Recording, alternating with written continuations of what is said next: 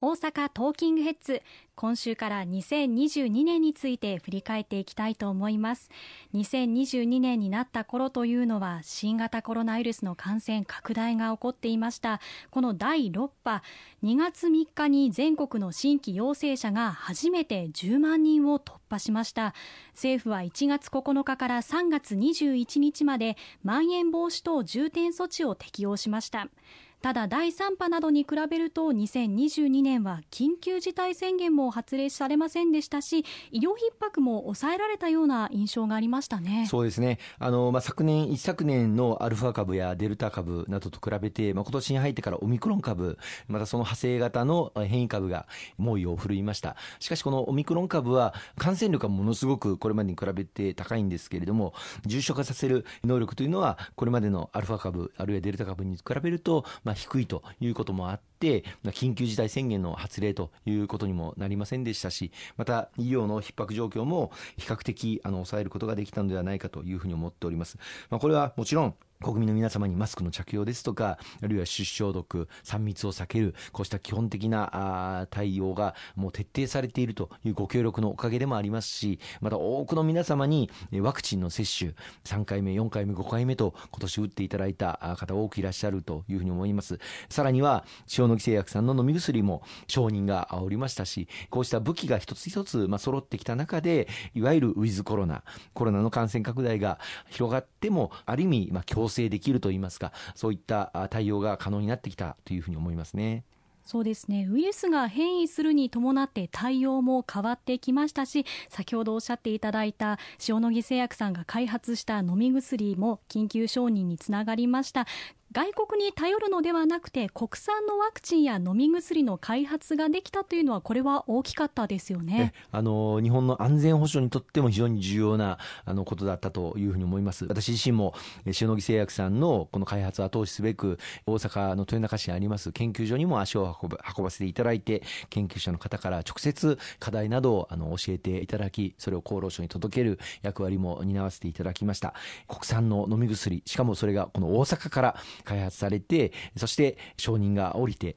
生産がなされている。そしてそのお薬が世界中の人類のこのコロナとの戦いに貢献してもらえるということは、非常に誇りにあの思うところですね。はい、今年は感染対策は引き続き行いながらですが、外国との往来ができるようになって、外国人観光客の受け入れ体制も緩和されました。もう一度日本は観光立国として再生していくことが求められますよね。そうですね。このさんねんかん、観光業界の方々は本本当にあの大変な経済的な疲弊味わってこられました。あの日本は観光立国を目指そうというふうに立ち上げて、私もそれを後押しをし、海外からの観光客の方々へのビザの発給要件の緩和、こうしたことにも取り組んできまして、本来であればにせんにじゅうねんにはさんぜんまんにん、そしてにせんさんじゅうねんにはよんせんまんにん、ごせんまんにんと海外からいらっしゃる観光客の方々を増やしていく、その流れの途上にあったんですけれども、コロナが始まってからこれがピタッとゼロになってしまいました。にせんにじゅうごねんには大阪・関西万博も予定されております。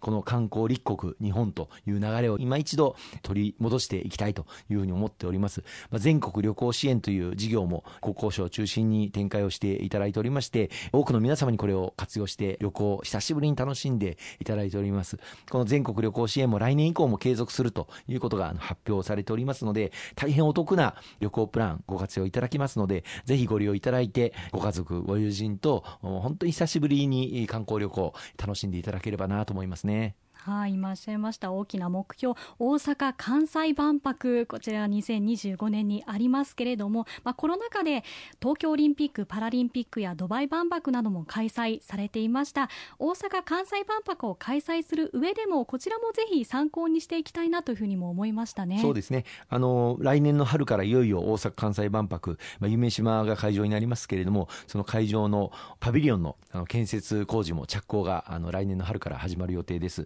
またあのこの万博に向けては空飛ぶ車の商用運行を開始するということも大きな目標として掲げておりまして、まあ、そのための規制緩和様々行っていかなければいけませんし、まあ、今回の大阪・関西万博は命輝く未来社会のデザインということで、これからの人類の未来社会を照らし出す、そうしたあ、あらゆる知恵やまたアイデア、そういったものが集結をする万博にしていかなければいけないと思っておりますので、多くの方々に参加をしようという機運を持っていただく、その機運醸成というのが非常に大事だと思っております。まあ、大阪・関西の中ではいろんな企業あるいは研究所などが今この万博への参加に向けて検討をやっていただいておりますけれども、まだまだ全国的な機運といいますと下火だと思っております。こうした全国的な機運醸成も今後さらに加速度的に取り組んでいかなければいけないですね。はい、そうですよね。まあ、大阪・関西万博もありますし、大阪はもともと外国人観光客に人気な都市の一つでもあります。大阪インバウンドを取り戻していくことを一つの目標となりそうですよね。そうですね。あの頑張っていきたいと思います。はい、わか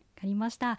今週は主に外交と新型コロナについてのお話となりましたが、最後にお伝えしておきたいことありますでしょうか。はい、あの今年いちねんかん本当にあの激動のあのいちねんでありました。あの外交面でもまた新型コロナ対策におきましても、これまでの想定をはるかに上回る、特にウクライナ侵略とかですね、まさかこのにじゅういっせいきにこうした事態が起きるとは残念でならないあの思いですけれども、しっかりそういう状況を乗り越えて平和な社会、また日本を構築していくために一一歩一歩国民の皆様と歩みを進めていきたいと思います。石川さん、今日はありがとうございました。ありがとうございました。